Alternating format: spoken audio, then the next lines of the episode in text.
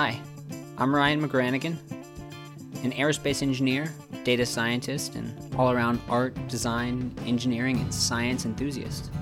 And you're listening to Origins, the show where we talk with thought leaders across eclectic areas of society about their origin stories and trajectories.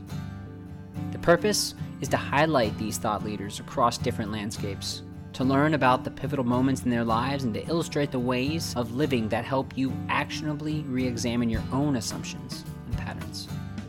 To provide ideas and stories to give you pause, bring you excitement, and be origins of new trajectories.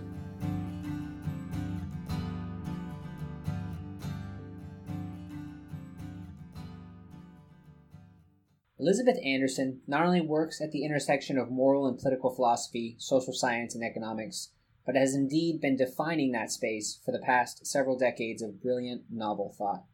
She has become a leading theorist of democracy and social justice. Her work has redefined the practice of contemporary philosophy to draw on real world problems and information. Anderson is prolific. She has written an overwhelming number of papers and four books each of which should be compulsory reading, including her groundbreaking treatise on equality What is the Point of Equality? and the books The Imperative of Integration and Private Government How Employers Rule Our Lives and Why We Don't Talk About It, just to name a few. Her work rightfully earns her wide recognition as a thought leader and indeed a genius. Anderson is the Arthur F. Thurnau Professor and John Dewey Distinguished University Professor of Philosophy and Women's Studies at the University of Michigan and she is the recipient of the MacArthur's Foundation's revered Genius Grant. Elizabeth is a fellow of the American Academy of Arts and Sciences. She has a BA with high honors in philosophy from Swarthmore College and a PhD from Harvard.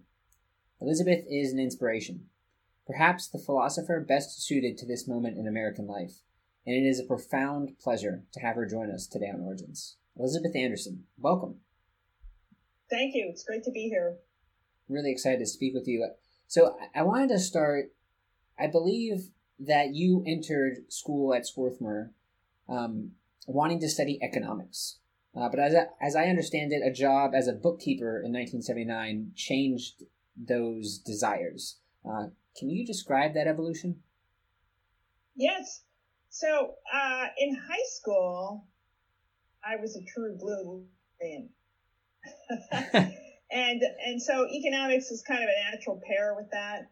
You know free markets free people free markets. Um, and so i entered swarthmore college intending to major in economics. But i also um, philosophically oriented. And my first year i took a course just introduction to philosophy and my teacher had us read Marx's, Karl Marx's economic and philosophic manuscripts of 1844. And Marx is talking about the labor process and how awful work is for ordinary workers during the Industrial Revolution. And this just floored me because I realized that there was nothing in libertarian philosophy that engaged what work was like what the nature of social relations within the workplace is, just what what work does to people. And even though by the 1970s, when I was an undergraduate, working conditions were quite different for workers than they were much better than for workers than they were during the Industrial Revolution. Uh, I when I over the summer, I got a job as a bookkeeper at a bank in Cambridge, Massachusetts. And I, and I was just, I just went because a friend of mine said, oh, you know, I've got this, this summer job and why don't we just room together and hang out in Massachusetts? I thought, well, that'd be fun. Okay, so we'll do that. and, uh, my job was, and I, you know, I, I just sort of put in my application to a bunch of different places and this one came up. So just going to do this and make money. It wasn't anything having anything to do with career or anything. I just had to make money to cover my expenses. So I'm working at this uh, bookkeeping department and, and the bookkeepers, what their job was in those days, now it's all completely automated. It's all done by computers. But in those, what we did was bounce checks. So, you know, someone submits a check and there's not enough money to pay for it. And you would be sorting that out. Um, and you would need a manager to come in and decide whether the check should be paid, whether they should be charged, whether you should bounce it. And mostly it was about collecting the fines. Right. And I noticed a systematic pattern, and a big pattern was virtually every small business uh, had two accounts. They had an account for their payroll, and they had an account for all their other expenses. Like it was a restaurant, the stuff they would buy from, they would buy food from their suppliers and things like that, cleaning supplies and so forth. And I noticed that uh, these restaurants, if they were running short on money, they would always bounce the payroll. They would never bounce the suppliers. And then I would notice many of these workers who were working at these places, when they deposited their checks, their, their paychecks, those checks then would bounce, right? and they would get fined on the depositor's end. right. Right. Well, I mean, these are innocent people. Like, they're not trying to rip anybody off. They're the ones who are getting ripped off by their employer. And then they get ripped off again by the bank. And on top of that, because there's insufficient funds in their account now because their paycheck bounced, they're writing checks hoping, you know, that they have to cover their bills and those get bounced. And so pretty soon they're piling up with the fines. And these people never got off the hook. Often enough, though, you know, the, the company clients, the business clients would get off the hook. And, and that, that is, they wouldn't be charged for bounce checks. Hmm. And, uh, right, I just saw the systematic class privilege. The richer, they never, they would, it's amazing actually how even very wealthy people, where you know they have a lot of money, because they might have a savings account with piles of money, and in those days, the accounts weren't linked. So you knew they were rich, but they just didn't bother, right? Mm-hmm. So they're writing bounce checks all the time, and they were given, and sometimes even they're they would get paid. The bank would pay it, even though there's not sufficient funds. Um, it's incredible class privilege, whereas a real poor worker bounces a check, and they might even be sent off to prison. Hmm. So I saw that, and I saw that if workers were being used by businesses as a source of free loans, interest free loans. And it was even worse than that because the workers actually, right, would have to pay, you know, for the supposed privilege of making forced loans to their employer and be paid these fines all the time. It's just like completely outrageous. There was no explanation for that. And at the same time, this was during, it was right at the beginning of the cubicalization revolution. And so we had an open office, and now I know open office is back. But in the 70s, we had open offices that was standard. then they had this cubicalization revolution, and our boss decides we're all going to get cubicalized. And for us, like we were never consulted about this. Like this is just imposed on us. And we had had a very relaxed atmosphere. It was a tiny office. There weren't that many, didn't take that many bookkeepers to bounce all the checks. and uh, we were very efficient. but, uh, you know, I mean, we'd just be chatting and, you know, we just had camaraderie there in an open office and then occasionally, of course, you would be getting some checks that weren't actually for your batch of accounts. And so you just reach behind and pass the check to the person behind you because you know it's their batch of check, you know, the account numbers that they're that they're responsible for. And now you actually had to like get out of your chair, walk around, and you know, it's like a pain and it interfere with conversation. And it kind of just put a damper on the whole atmosphere you know, in the office, and everybody felt aggrieved because we hadn't been consulted. Now, you know, these days, I think the open office has its downsides to be sure. If you really need to concentrate. Um, and there's a lot of workers, you know, who have problems because they don't, sometimes you need privacy as well if you're having like conversations with people that need to be confidential. You don't want everybody hearing it and so forth. But for our kind of work, the open office was quite ideal, and cubicles made no. Uh, and we just realized like we were totally powerless. So we're grumbling because we weren't consulted. And maybe if there had been some rationales or something explained to us, maybe maybe we, would have gone along, but we were not happy with it. And, and it's just sort of it is a very minor kind of case, in, you know, because our jobs weren't bad; they were decently paid. It was an okay, it was an okay position, but you just see these minor tyrannies, and, and then then you go back to college and then you hear about major tyrannies happening for much poorer and less well off workers. Realize, oh, it's like the same logic, only they, they're clamping down much harder and, and abusing workers and exploiting them much more the lower down they are in the totem pole. And libertarianism really had nothing to say about this, except, oh, well, well, you chose that. except, what alternative do they have? They got to eat, you know? Right. that wasn't really, you know, much of an answer. And, and, and so I got, I got more interested in the normative aspects of economics and markets. And for the most part in economics,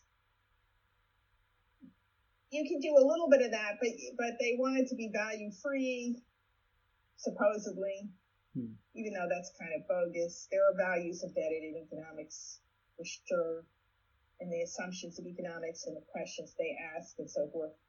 Um, and, and so I moved over to philosophy. Philosophy also was a place where you could ask more foundational questions about the assumptions of economics and other other modes of inquiry. What are the foundational assumptions? Like they assume, well, you're acting on your preferences, so you must be better off when your preferences say.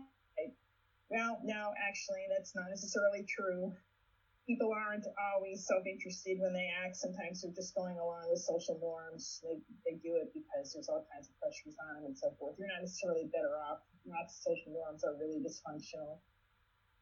Other times you're coerced in, in various ways and it's not what your, your choice isn't a reflection really of your autonomous preference. It's just like you don't really, you're not really given a real choice. Hmm. And in philosophy, you can ask questions about that, but in economics, it's just, you know, an axiom practically. Interesting. So I'm curious because you said you were kind of philosophically oriented. Um, I'm curious first if if that's something you recognized from an early age, and then how when you decided to go towards philosophy, um, that you kind of it seems to me that you made your own brand of, of contemporary philosophy uh, that existed at the intersection between the concrete aspects of economics and, and government and the less concrete, perhaps, or more abstract components of philosophy and, asking these questions. I'm curious how you found a balance between those and, and kind of struck your own path across that. Yeah, I mean, in certain ways, there's some affinities between economics and philosophy, in in in that a lot of economics, and this was especially true when I was taking economics, a lot of it's very abstract. And, mm. and you know, in the 70s, theory was a big thing. These days, actually, a, a great improvement of uh, economics these days is much more empirically oriented. You know, in the 70s, in the late 70s and early 80s, it would be really hard to get a hardcore data heavy paper, the top journals like the American Economics Economic Review. You know, it had to be some kind of high theory kind of paper, very abstract a priori. And a lot of philosophy, analytic philosophy in particular, is like that as well. So there, there are certain affinities. But in fact, um, what I really, what really moved me was rather seeing how philosophical and economic problems are experienced on the ground by people. So the relevance of experience just became more salient to me. and the, and and the importance of asking questions that make a difference for people's lives, rather than just absolutely abstract questions. Don't really make a difference. Hmm. You know, like a lot of moral philosophies, metaethical inquiry, like what does the word good mean? Now, there's a role for that, and, and it's perfectly legitimate, but it, it just wasn't what caught my attention as something important to pursue. Hmm. And was there a course or, or a professor that that really changed your thinking or, or changed your trajectory? Absolutely. I took a double credit honor seminar at Swarthmore as a senior in the history and philosophy of science taught by Hugh Lacey. An absolutely transformative course. It completely changed the course of my my my intellectual trajectory. And Hugh was the best teacher I ever had. Hmm. And what's interesting about this, he's he's a philosopher of science. So he wasn't doing the stuff that I ultimately was engaged in moral political philosophy, social philosophy, and things like that. It was just hardcore philosophy of science. But what really got me excited about this course, we, we studied the history of astronomy uh, and, and physics, the history of astronomy, the history of physics. And so we were looking at philosophy of science through the lens of problems that arose internally to these natural science disciplines. And you realize that there are kind of philosophical or metaphysical problems or epistemological problems that are generated internally from this, these other disciplines. So they're not like, it's just, it's not something that arises just purely a priori as a pure philosophical question detached from another mode. No, it's that mode of inquiry itself is generating philosophical problems for itself that it needs to have a philosophy to answer. Now that's really profound. And then in order to solve the problem, you actually have to do empirical inquiry. You can't run off and do your put on your philosophy cap and just do pure a priori philosophical reflection or conceptual analysis or whatever style you want. No, no, no, no. right? You have to do it in a way that's responsive to the empirical findings that the scientists are coming with. And that was just really profound. And I thought, wow. And, and then, you know, if you look at what the best philosophy of science does. It's always deeply engaged with the details of the scientific theory. So before Kuhn, philosophy of science, you know, under po- logical positivism, it, it was sort of generic philosophy of science. It wasn't like philosophy of biology or philosophy of physics. Right. It was just generic. Like we're going to tell you the logic of science in general. And then Kuhn comes along and he says, no, no, no, you look at the details of like particular sciences and different, different questions are going to arise in different particular sciences. So if you're going to do like philosophy of biology, like different questions arise and different problems arise there. And the answers you came up with in philosophy physics aren't necessarily going to be applicable. Right. And you're referring um, to, to Thomas Kuhn and famous work, uh, Structure of Scientific Revolutions, uh, yeah, among and others. tons of tons of very fruitful research. So I'm not at all wedded to Kuhn's own way of, of, of answering the questions. It was more that he thought we should be doing philosophy of science and engagement with the actual science and the details of how that worked and how scientific controversies arise and how they get resolved. And you have to do that in detail looking at particular sciences. That's what excited me. Mm. And so I thought what the, a real turning point was in thinking, I, saw the philosophical fruitfulness, the intellectual fruitfulness and excitement of that mode of doing philosophy, philosophy of X, right? Where X could be any discipline or any problem. But the idea is that the problem itself is just drenched with empirical study. It's not purely a priori. So basically what what I was learning from the philosophers of science was you you examine philosophical problems as they arise internally to these other activities that people are engaged in. Sometimes it's inquiry, like biology or physics. And I thought, but we could do that also for philosophy, for moral and political philosophy, social philosophy. We could look at political behavior, you know, we could look at economic behavior that is actual work, for instance, what work is like for people, actual productive activity. Um, and we can ask philosophical questions about that, like what are the problems that people experience in their lives from saying engaging in democratic politics, from from buying stuff on market, from working at jobs. There are problems that people experience in that our current institutional arrangements aren't really adequately addressing. Like people aren't satisfied with how their lives are going with our current arrangements. So they're facing problems.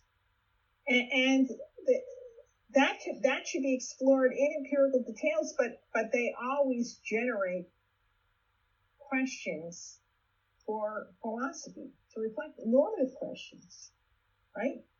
Um, but but the normative inquiry has to be accountable to the actual experiences of people, the problems that they have, hmm.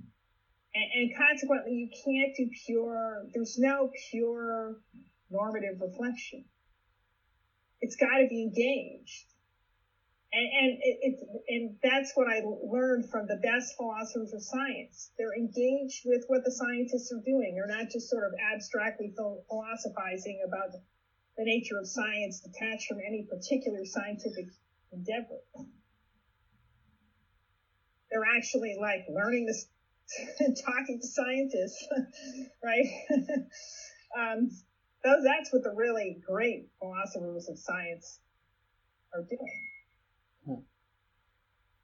And, and similarly, I thought, well, we should be doing that in ethics and political philosophy too. And so you began this line of questioning about ethics and trying to take this this basically a new approach to this uh, you know a way to unify philosophy and the science of ethics for instance um, I'm, I'm curious that seems like brand new territory uh, there probably wasn't a lot of guidance for how to do that.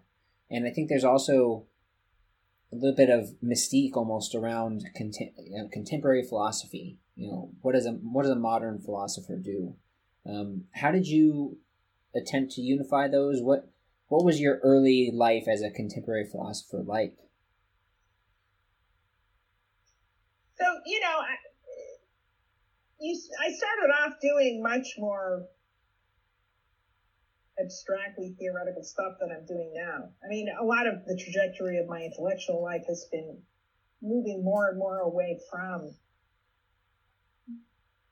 kind of ab- abstractly theoretical styles into more like historically and contextually engaged styles of doing philosophy and arguments that are embedded in, say, telling a history. And, and I'm sorry to interrupt, but is that is that because you found more fulfillment in some manner in that more concrete approach? Well, it, it's that I think it, I think it actually it gets you better results. Hmm. Um, it, it, it, it enables you to get a better grip on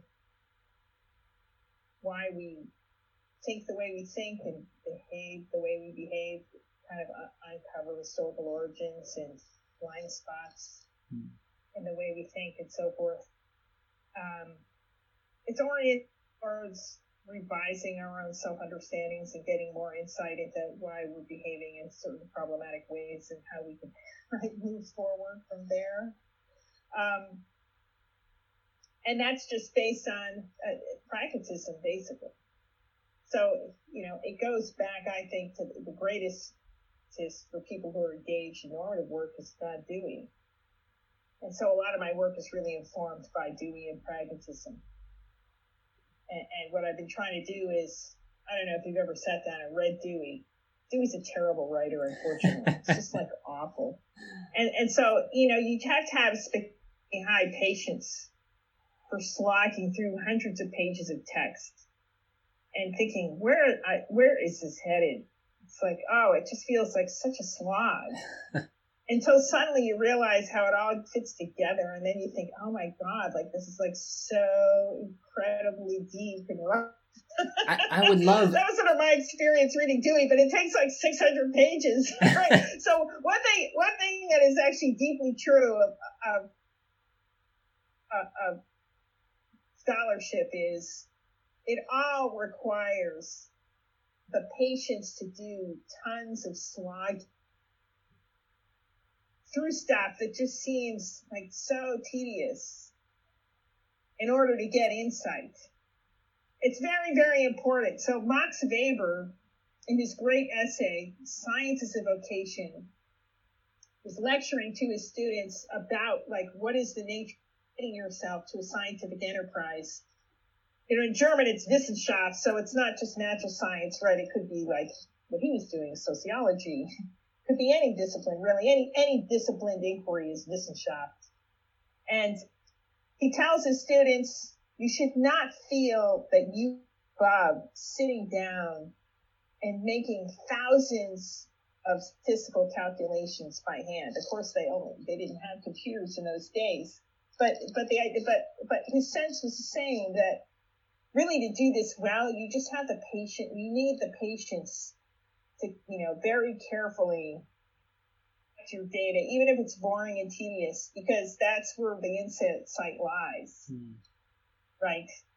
Anyway, that's a little bit of a distraction, but no, I, am actually fascinated by it. I'd love if you could talk about. Do you do you have a very vivid memory of that mo- you know that moment of realization that's you know that that is so sustaining? I feel like I, as an academic as well, um, and, and a scientist, recognize that needing to give something the time and the attention that, that may sometimes be, um, like you said, a slog.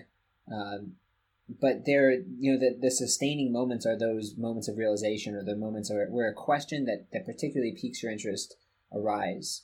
I'm curious, do you do you identify those moments? Have are those things? Is there is there a couple of moments across your life that that really stick out to you? Well, I, just the this when I was taking this history of philosophy of science course and thinking, well, we could do this in ethics and political philosophy. right? That was like a moment. Right. Why don't we do ethics and political philosophy like this?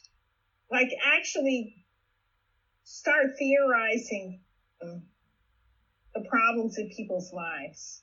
Investigate those empirically, like what did they find problematic about certain ways of organizing life?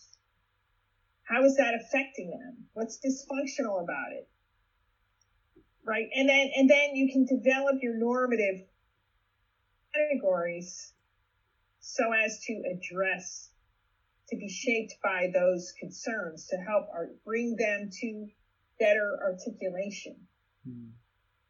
So instead of coming to a problem with a priori cookie cutter normative categories, like welfare, for instance. I mean, welfare is perfectly fine. I mean, yeah, we all need well-being, but in a way that's almost too generic. You know what I'm saying?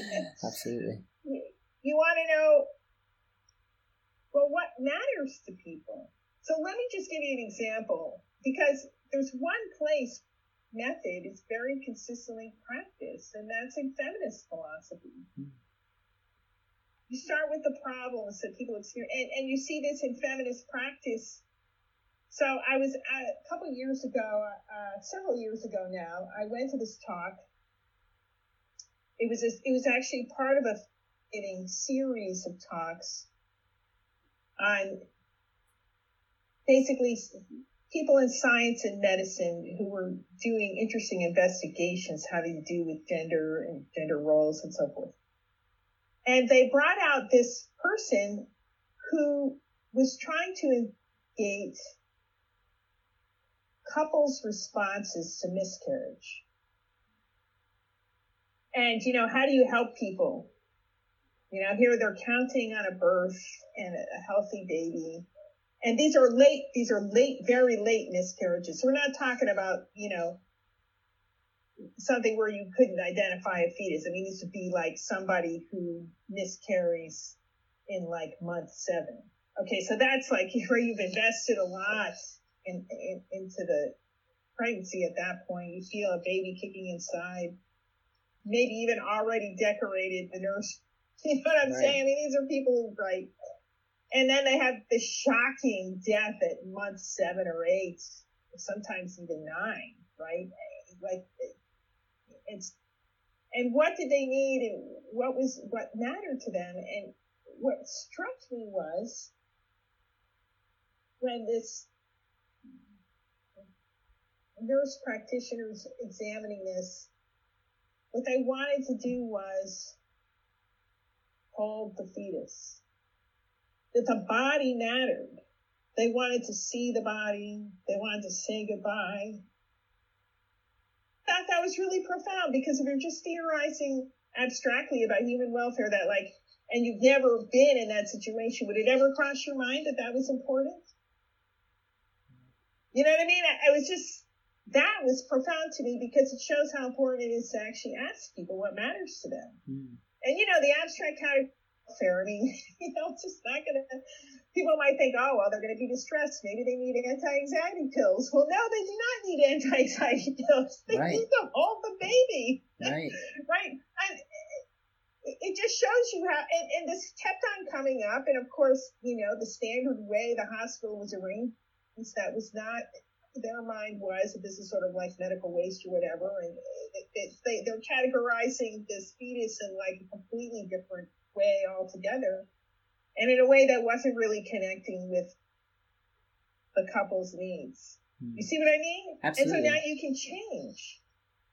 Once you listen carefully to what people want, there's no real problem. I mean, just yeah, okay, so let them hold, let them hold the, the fetus. Right, and I, I think that you know this idea, this concept exists across a lot of fields. I mean, you talk about in the social sciences with you know it being ethnography, stepping into a culture and really observing, and then you talk about even something like um, like design, uh, where they have a user centered or a, human centered approach to this to really understand you know, who you're designing for. It's that that act of engaging with the people and, and like you said, gathering empirical evidence of of how your ideas impact on the ground. I think, as you said. Yeah. Um, and, and you know, I, I think that I'm inspired by the way that you you think and the way that you incorporate that component into your work. And I'm curious the the origins of that. Uh, you, you graduated from Harvard and, and you accepted a position at the University of Michigan as a professor. These ideas were, were were probably heavy on your mind at that time. How did you design your your career as a professor um, around this? Well, a fundamental principle I've always had ever since taking this philosophy science course is have to be reading stuff outside of philosophy mm-hmm. because right. pure philosophy isn't going to be giving you these insights. And, and so, you know, throughout my career, reading economics, read, you know, just reading all kinds of engaged stuff keeping up with the news, reading around in all the social sciences. For my dissertation, I was reading a lot of sociology, people like Simmel, Max Weber, um, Dirk, classical, you know, sociologists, uh, to get to get insight into, you know, market transactions. How do people interact in markets? How do they understand money? Mm. The Simmel on the philosophy of money is like really it's an amazing uh, uh, insights there about how people acquire this completely abstract sense of money from origins where money was this very concrete thing. So he talks about in, some societies, money is shaped in certain forms so that you can only buy certain things with certain kinds of money. Like you would have fish shaped money if you wanted to buy fish. Right. And you couldn't buy something else. Right. With that money, you don't use it to buy fish, right? And it's like, whoa, hold on, like this is really interesting, right? And then he then he talks about how people get acquired more abstract notions of money until pretty soon you like you didn't even need a physical token. All you need is like an account in some bank which just has numbers stored somewhere, right? And that's money. It's completely abstract. Right. But that that move to abstraction actually ha- happens pretty rapidly. So you know this uh, the biggest money in the world uh, it, it, it's it's produced by people in this tiny Pacific island of Yap. Have you heard about this? No. Like each coin is a giant boulder that weighs like 500 pounds. Can barely like move it. Wow. And it's like, well, okay, well, what, what are you going to do with something like that? This is not pocket change. you know, and obviously you can't move it. And they talk about how you know, in, in, in this society, like somebody wanted to something super expensive, and so they're taking this giant boulder on a canoe to another island to make the purchase. And the canoe capsizes. It's not that surprising, right? a little wave, right, makes it un, uneven. It's impossible to, right? And so it sinks to the bottom of the ocean, but that did not stop the transaction from going on Hmm. because people knew where the thing sank. And so all they had to remember now was, okay, you know, it's it's not Joe's boulder at the bottom of the ocean. It's this other guy's boulder. Yeah. That's all they have to know is like who has a claim on it. That is wild. so it's just like putting putting cash on, you know, in a deposit account in a bank and nobody actually sees the coins. Now you're just sort of shifting the ownership and they had the same concept, even though their money is like giant boulders. so that, you know, like traction, right? It, it, it takes a certain leap Huh. to get there, but it just seems like that that's sort of the natural step. Right. Anyway, so it just shows you how. I mean, it's an interesting reflection on how on on on, on how abstraction is, is actually part creation of more generalized markets. Right.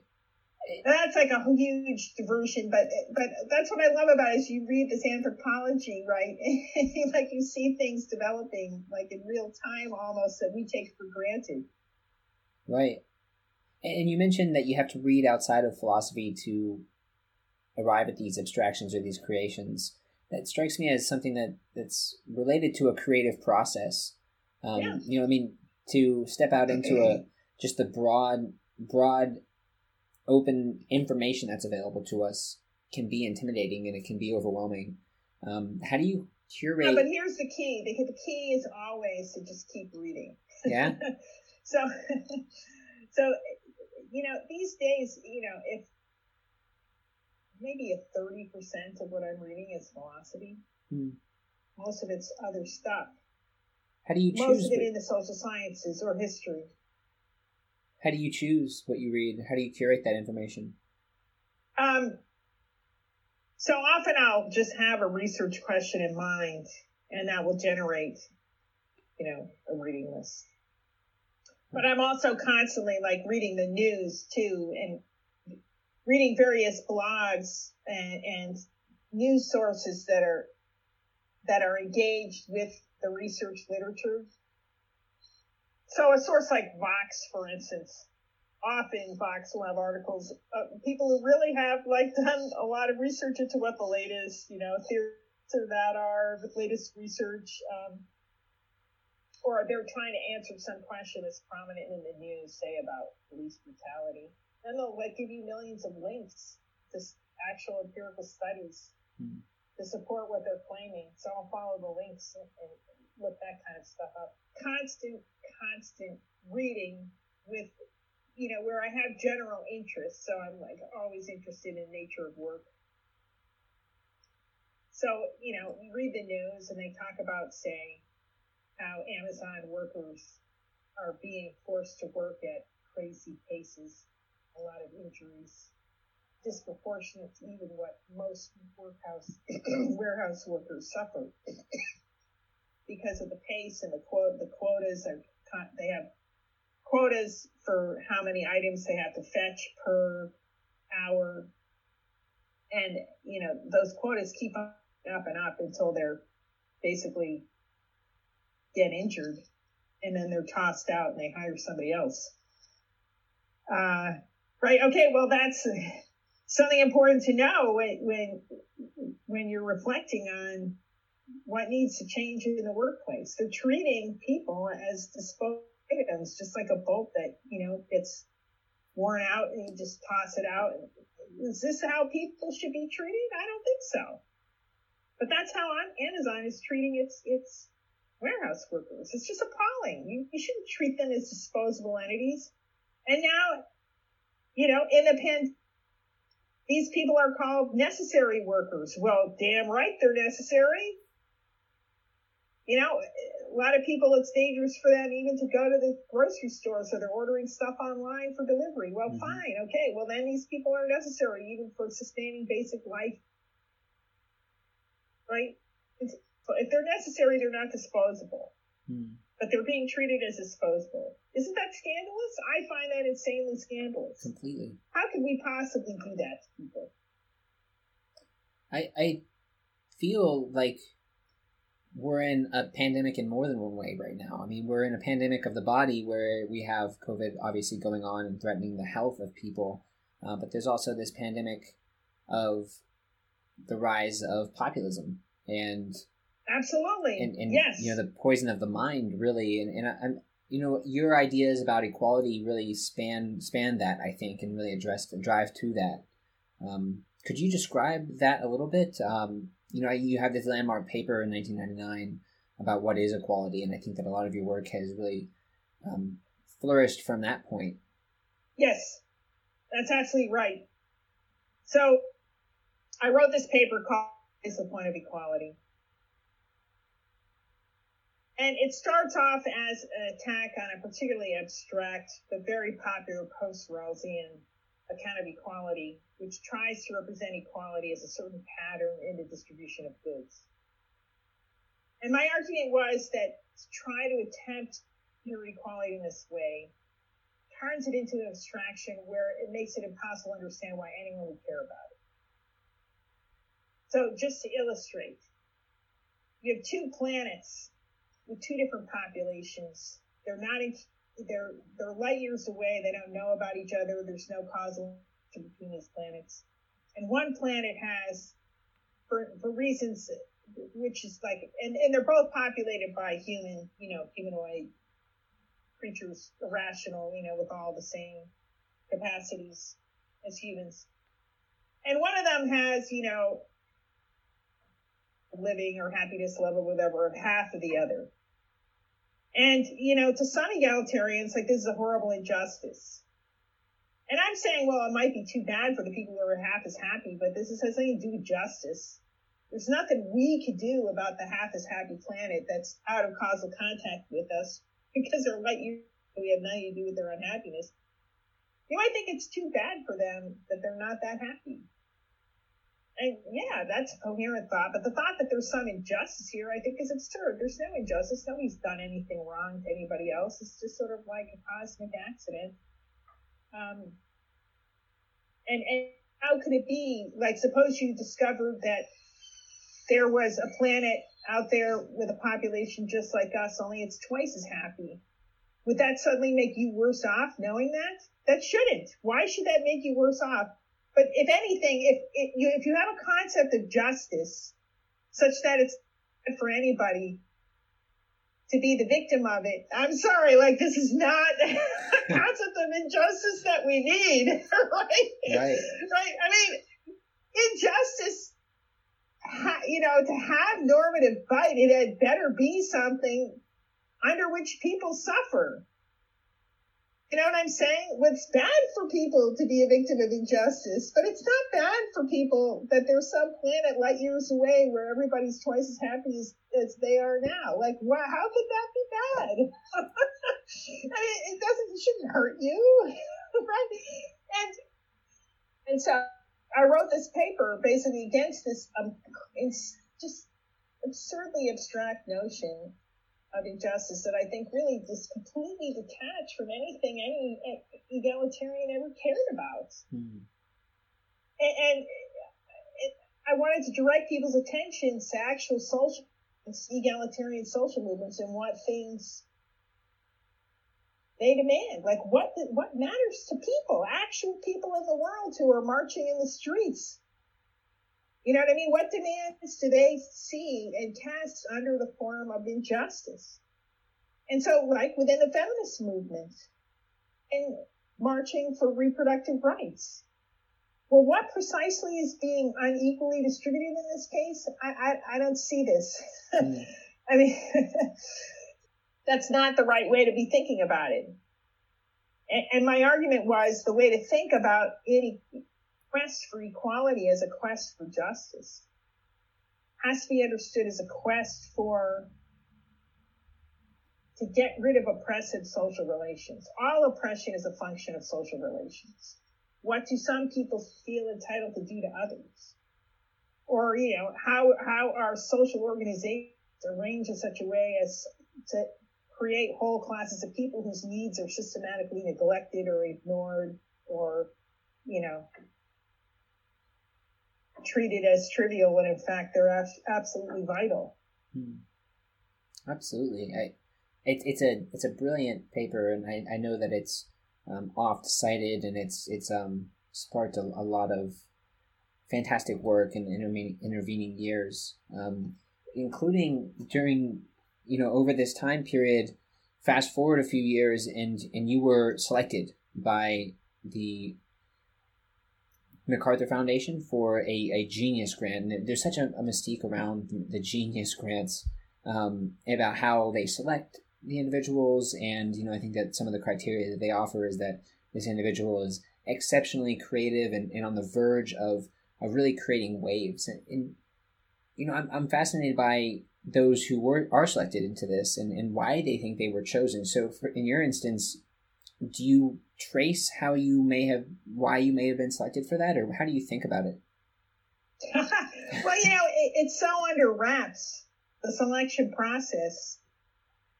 So I don't, I don't really know hmm. how my name came to their attention. I mean, I really don't know how it works. I mean, the, the, the fellows themselves don't know how it works, although I presume at some point the MacArthur Foundation is going to ask me for names. But, right. but but I don't think it, it doesn't systematically work all it's it's not just a self-referring club hmm. i do know that there are people who are asked to give their opinions who themselves are not fellows right um, and, and, we had uh, cecilia conrad from the macarthur foundation on the show and she was saying that there's a there's a phone call that's made to the people who have been selected what was that phone call like for you? Oh, that was hilarious. no, I mean, of course, you know, it's completely out of the blue. Like, you're utterly unprepared for it. Like, you, you have no idea. And it was hilarious because I get this call, and what's funny is they just, um, I, I have some news for you. Are you sitting down? yes, I'm sitting down. Is there anyone else in the room? no, I'm alone. And then they tell you, right? They don't want to hear. They just think you're gonna like faint or. I mean, it is like you're just totally floored. It's not the kind of thing that anyone could possibly expect. Right.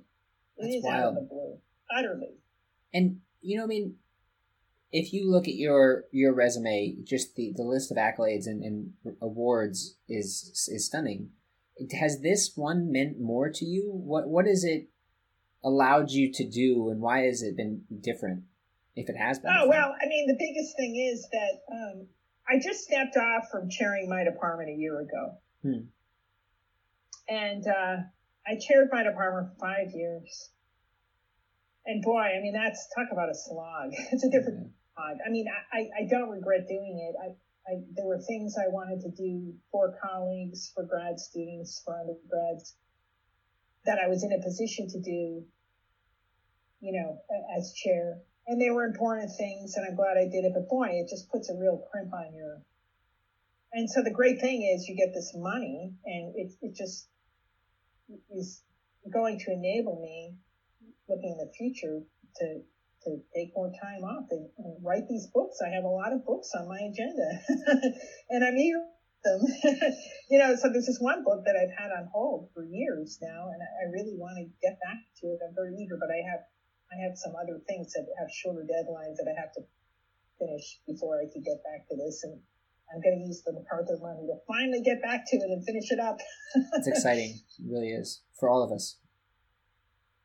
I, I mean, it's interesting that they call it the Genius Grant. I've been thinking a lot about this term genius. Um, oh, I find it no, they they don't call it that. So it's important that the MacArthur Foundation itself does not call right. it the Genius Grant, and they disavow that, and properly so. It's not what the, I mean. I, I just think that this is a mistake. So you know, there's been some wonderful research done about the word, how people associate different disciplines with genius, and how mm. that's highly co- correlated with uh, uh, male domination of the field. Right.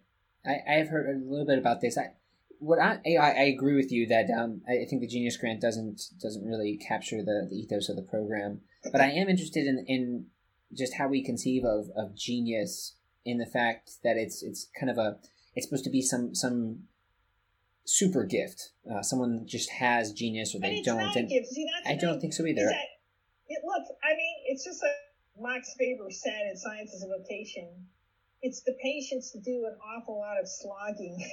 yeah, well, and then also. And then, I think yeah. there's a there's a component of it, a dimension of it that is the organization of information, a, a superior ability to organize information, and and I think that yes. that's that's why it's so, it so well speaks to you as a person. I, I, you strike me as someone who's able to take in an enormous amount of information and organize it in a way, and I think that something that I wrote down earlier when you were speaking was question driven reading or question driven information. Yeah. And, and, I, I think that that kind of maybe speaks to your method a little bit of how you organize this information. I, is that something that's conscious to you? Uh, do you have a specific oh, absolutely. System? This is very conscious. So, so if you actually go back in the history of philosophy, philosophers have always been reading around. Look at Aristotle. I mean, Aristotle, like one of the earliest systematic philosophers, he's doing biology, he's doing astronomy, he's, you know, reflecting on the politics of Athens. He's doing like all this kind of stuff. He's reading drama and reflecting on drama. Right? I mean, he's basically like reading everything. And, and, and on everything. And, and you see time and time again, if you go back to say, um, one of my favorite philosophers, Adam Smith, he basically invented economics. It's incredible. You read The Wealth of Nations, you, you see all of these innovative ideas just dripping out of this, and he's inventing them. He's like the first guy to be thinking about these things. and, and I mean, there were other economists, but he, he really just stood out. And everyone understood that at the time. But he's also a fabulous moral philosopher. The Theory of Moral Sentiments is one of the greatest works of moral philosophy ever written. Absolutely turn to it. It's a very profound work of moral psychology. I frankly, I think he's a deeper moral psychologist than Hume.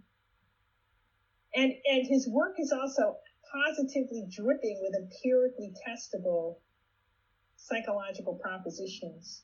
You could take theory of moral science and, and go to the lab and devise zillions of experiments off of his notions of sympathy and test how sympathy actually works. I think that would be a fabulous research program. It's just incredible. He's very insightful. Mm. Um, so here you have people, and of course, is reading around. You know, he has his lectures on jurisprudence. He's going through the history of law from like Roman times on, and and crazy laws that Europeans got from like the feudal era and how irrational they are, but also, but how they made sense for their time and why they don't today. So just a little snippet. Okay. I'll just give you a little sample. So Smith is reflecting on the fact that land ownership in England is insanely concentrated. Like, you know, maybe a couple hundred families, almost everything. And by the way, to this very day, in England, land is incredibly concentrated compared to any other country, any other sort of wealthy capitalist country in the world. And Smith says, look, back in the feudal days, you can understand why, because a landowner basically was a little lord and he had to defend his estate by having his knights, right? And the bigger your estate, the bigger an army you could field to defend your property against marauders. So you can understand why there'd be kind of some rationale for constructing estates and getting them bigger and bigger because then they're more defensible. But that, but that only made sense in the days when, in order to get any access to justice at all, you know, a lowly peasant had to beg their lord to kind of, you know, deliver justice. But these days we actually have a consolidated state that's able to administer justice in the courts. And, and, and so we don't need these big landowners. They're not doing anything for us. In fact, they're like lazy. and like they're really like what are they doing? They get all this money, this rent from from the farm who are doing all the real work. And then they're like wasting it on gambling and drinking and parties. It's like they're economically useless. There's no hmm. reason to have these consolidated estates anymore. And then he looks into the inheritance laws, primogeniture and entail, and he on an attack on them because they were preventing uh, a free market in land. His argument was if you had a free market in land, like all these lazy landlords who are totally economically useless, they would fritter away their fortunes and they'd have to sell them off in pieces to the really to the people who were really doing all the work, namely these farmers, right? And then if they got ownership, then of course they could, you know, invest, make it more productive, and we'd have a much better system. And then farmers would also be way better off because they'd be getting 100% of the fruits of their labor instead of having to hand over a big chunk of their product, mm. you know, to their landlord payment of rent. Right. And, and so, right. So he gives you, he shows you in history, like why it, at some, at some level sort of made sense to have giant estates, but also why in the modern economic times with the rule of law and and impartial courts why you don't need these big landowners to just get rid of them. Mm. not that you would kill them. I mean, he's not like in the French where you just right, kill your enemies. No, it's kind of like no, you just let the market. You you have to open the land up to vulnerability to to to market competition, and, and then these these lazy landlords will, will find their fortunes frittered away, and land will land in more productive hands. Hmm. Original rationale for free markets you know, I was I, I had question a question to ask you about um, how you inspire. You're someone who remains permeable to new ideas. It's you know you're you're able to do that. Uh, I think it's a special skill, and I'm always curious how people like yourself are able to teach others to do that. And I was I wanted to ask you how you do that for your students. But as I'm sitting here listening to you, I have these these lists of of things that I want to read, and you've you've you're inspiring. I'm just like I'm feeling your passion and your curiosity through your words, and I think that um, that kind of answers that question. But um, is that something? Oh, it's so exciting to be reading all this other stuff. yeah. Oh, absolutely. I think. And, and the thing is, is that um, so yeah. So I tell my students read all this other stuff and think philosophically about it. Like draw your philosophical problems from the news, hmm. from various social sciences, from history, and and connect. So the critical thing is if you're reading over the place then you notice patterns, you notice connections, and you do have to be very systematic. So, so a very important part of my prog- uh, my process is even if I'm not currently in some something like for the direct purpose of writing something in particular, but I have a general interest in the subject. I'll still be reading stuff. So I've been reading all this stuff on police brutality and, and policing, like how policing works. And eventually I'll probably write something up on this. But right now it's just like I'm interested in this. I think that, uh, you know, for political philosophy, a very important subject. How, you know, what alternatives could there be? Now that's becoming an issue. But in fact, I've been taking, I, I've been taking, I've been reading about policing for years before Black Lives Matter is on the agenda as a thing that everybody has to be thinking about. So the key is you do have to have a bibliographic database and you're sticking everything that is of interest in there with your key you sticking keywords so you know how to look it up later. That's really important. It's uh, that that organization of, of information that we were talking about the relational it's very very important. So even if you're not writing about it or researching about it if you find it interesting you just sort of stick it in your bibliographic database. You got the full citation there usually with a link hopefully if it's online and you can find it instantly. And maybe even type it so if it really catches your attention even if you're not writing about it just type in a few notes that'll like summarize the point of the piece. Mm and then it's just tucked away, and at some later time, you come back to it, it's relevant. Hmm. Now that you're sitting down and writing about something. And so I just have thousands, thousands of references, notes on stuff that I think at some later time might I might need to draw on. And it's just tucked away there. And some of it's in my brain too, you know. And right. then and then like you come across some question and you re- well, in fact, you already have like a bunch of stuff you've read about it, and you can pull it together. Hmm. And, and, also because because I'm reading in, in like all the social sciences, I'm reading history, I'm reading news. You know, I'm reading like what's happening now, blogs where people I think have especially insightful things, a commenting on the news or current events, um, or recent recent you know work in, in very recent published work. Like it's all tucked away. And then what you do, what you find is that there are these connections. And so, so uh, one of the things that, you know, is a, the way academia is organized is that we're all trained within a discipline. And very frequently people are, are told, you just read inside your discipline. But that can kind of cabin people's minds. And, and, you know, there, if you look at some very creative I think one thing you find is that they read outside their discipline.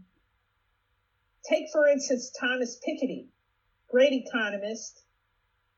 In the preface to Capital in the, in the 21st century, Piketty talks about why he had a, he, he could have been an economist in America, but he chose to pursue economics in France. And why did he do that?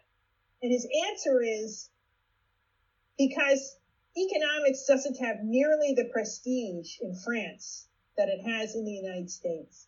So American economists feel that all they have to read is other economics. But in France, because it's a relatively low prestige discipline, like nobody's going to take you seriously unless you're more widely read. Wow, I and so that. I don't know if you ever read Capital in the 21st Century, but really like the best parts of this book. I mean, it's also very data heavy. It's got amazing data. It's completely fascinating. You know, the evolution of inequality and how that works, just purely distributed inequality. But the greatest thing he does is he takes these novels by Jane Austen and Balzac. And he explains what life is like in a world of extreme economic inequality. And in particular, there's this Balzac novel, and I can't remember the name of it now because I never read the book.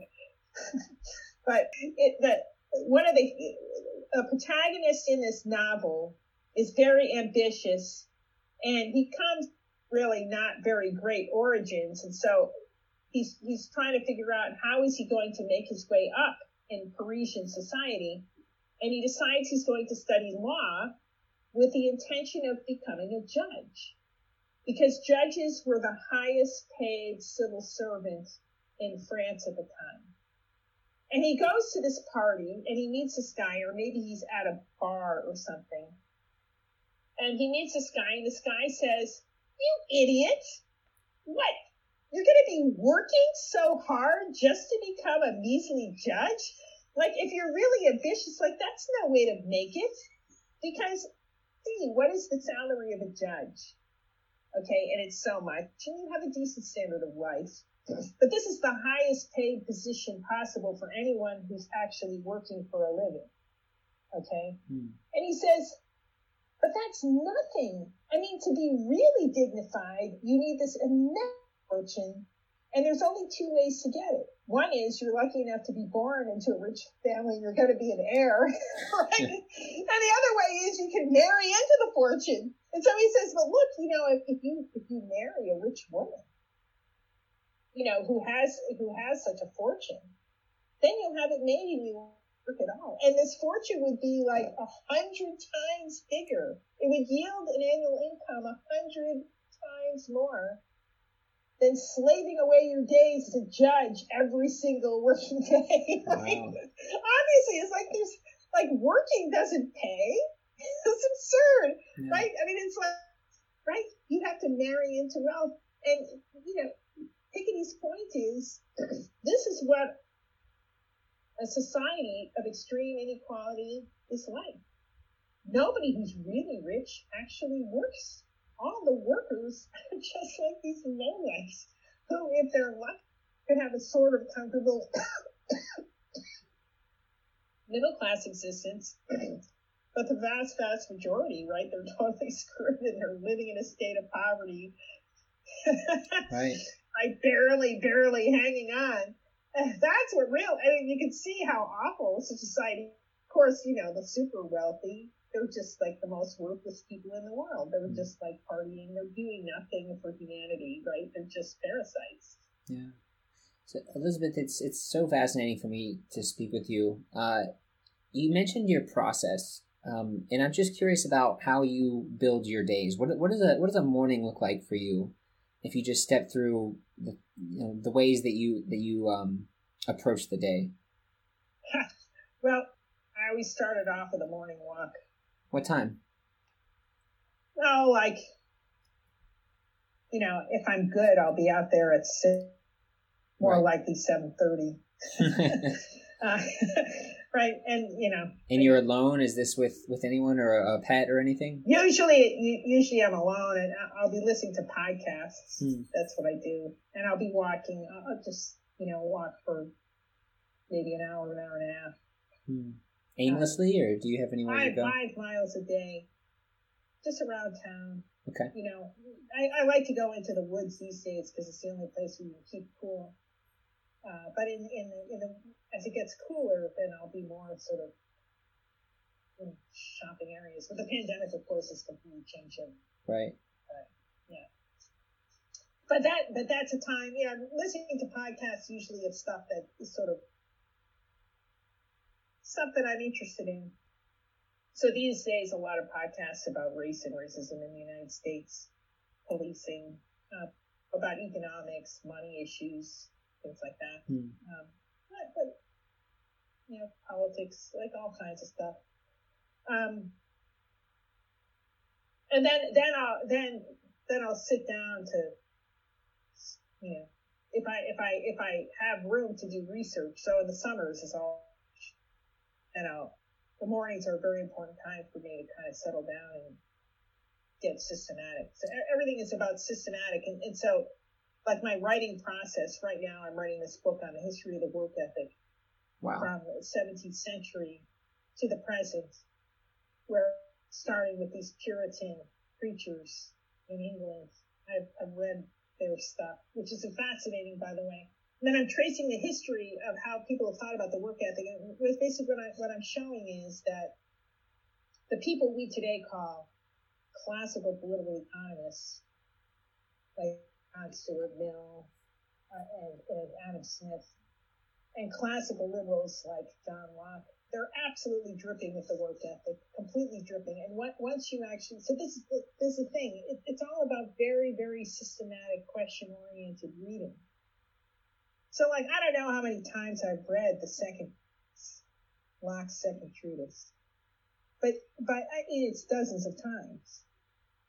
But I went back and reread it, looking at it through the lens of the work ethic as I gathered it from these 17th century ministers. And once you read it through that lens, everything in Locke is completely dripping with the work ethic. And indeed, you can find similar themes in Smith. Like I just pointed out, like Smith's complaints about the lazy landlords. That's a totally work ethic thing. Wow. It's the people who work the land who should get it, right? I they're doing something useful with it. What are these people doing with all this land? Right? They're just like, they're not investing in it. They're just like taking the rents and partying on it. Like that's useless. It's a very work ethic idea. and you get that from Locke. Locke's exactly the same way. And you get it in Mill. I mean, it's incredible how radical Mill is and how, how I mean, he, he's always railing against the, the lazy landlords. Mm. And he even calls them drones in the nest, which was a classic Puritan phrase, mm. complaining about lazy landlords. Drones in the nest, because you know what bees do to the drones. they right. just kick them out. Right. This is after they, you know, after they fertilize the queen's eggs, like they just get all killed. get out of the way. you know, and that's how Puritans felt about him. and, and, so you'll sit down and, and do work for, for how long? What, what's oh, your... I have a very, very long attention span. I mean, okay. I think that's actually one of my one of my best qualities. Hmm. Like if I'm really into writing, I can just like write for hours Wow. But it's very meticulous. So so again, if you if you're if you're reading from very disparate sources, then in the writing process, the critical thing is how do you all thing together? You know, that's a real challenge. And so I've taken detailed notes on absolutely everything that's relevant to my whatever I'm working on, whatever my writing project is. So then what you have to do is you, you don't go back to the original text, you go back to your notes. And so then what you do is like you highlight everything you think is going to be relevant for constructing your argument. Like I'll do it in red, or if it's a super important point, I'll like highlight it in blue. And then, yeah, you construct a detailed outline. You go back to every source that you think might bear the, the big argument that you're making. And then you stick every point in and the outline gives you the option, like, where are you going to stick this point? right? Right. And so you meticulously construct an outline of the argument ahead of time. And, and then it's just execution. I mean, mm. you still have to write it up. Right. right? But, but you just can follow that. So a lot, you're absolutely right. When you point to organization, it's absolutely critical to doing this. And it's even more important when you're reading very disparate sources not all of them in your discipline, tying them together is into a coherent story. Is absolutely critical and outlining and detailed note taking reading your notes. Like that's how you that's how you pull everything together and that's how you also find surprising connections. We're going to have to we're gonna we're gonna have to have you back on because i'm a total nerd when it comes to note taking and I, w- I would love to get into how you take notes and, and compare processes like that. So um, huge they're really like the key to everything. I completely agree, and it's it's something that that inspires me. Um, and I realize looking up now that we've we've been chatting for a long time, and I, I want to be respectful of your time, and you you've been very generous with it this morning, and I, I appreciate you you doing this, um, Elizabeth. That we we usually conclude the show with with a lightning round. We're asked kind of a series of, of rapid fire questions and answers. Um, and I think I'll abbreviate that since we have such a short time left and, and maybe ask uh, one or two of those questions. Would, would, would, that be okay with you? Yeah, yeah.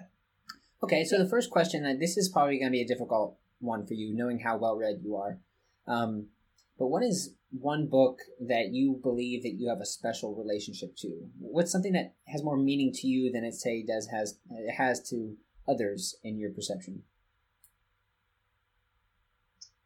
Wow. I mean, there's a number of books like that. I'm sure, yeah. But I think actually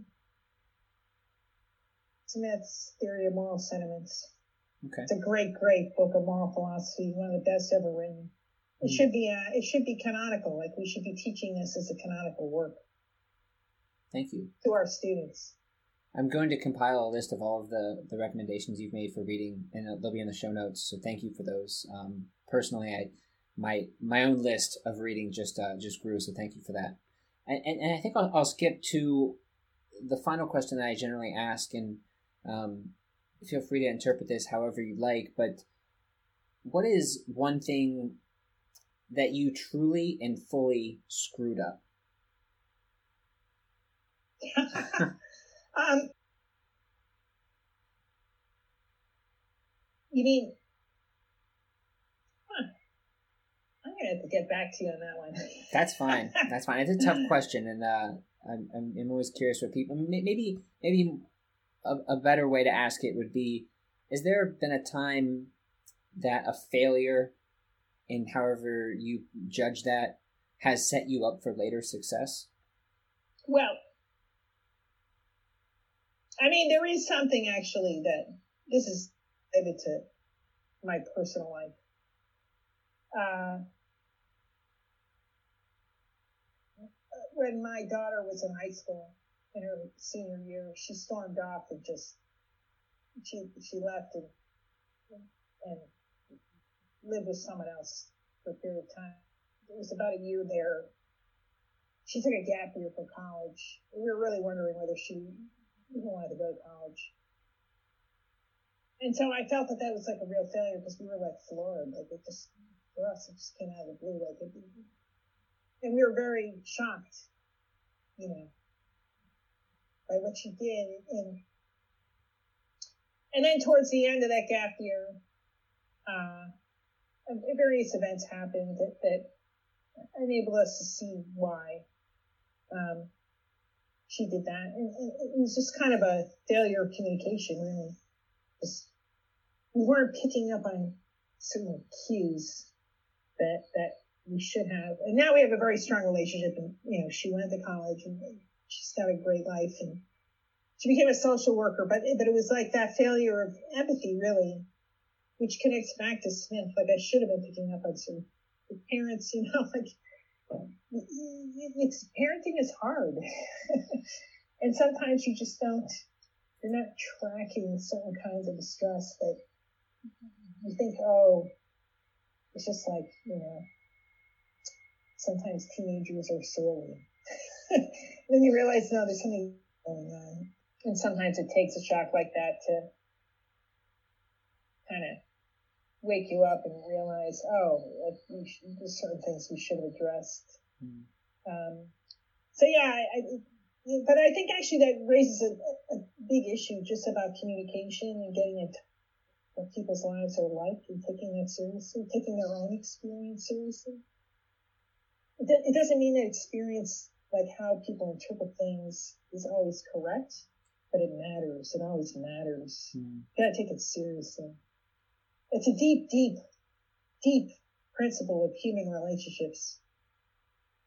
You, you gotta take it seriously, even if it's like hard to hear.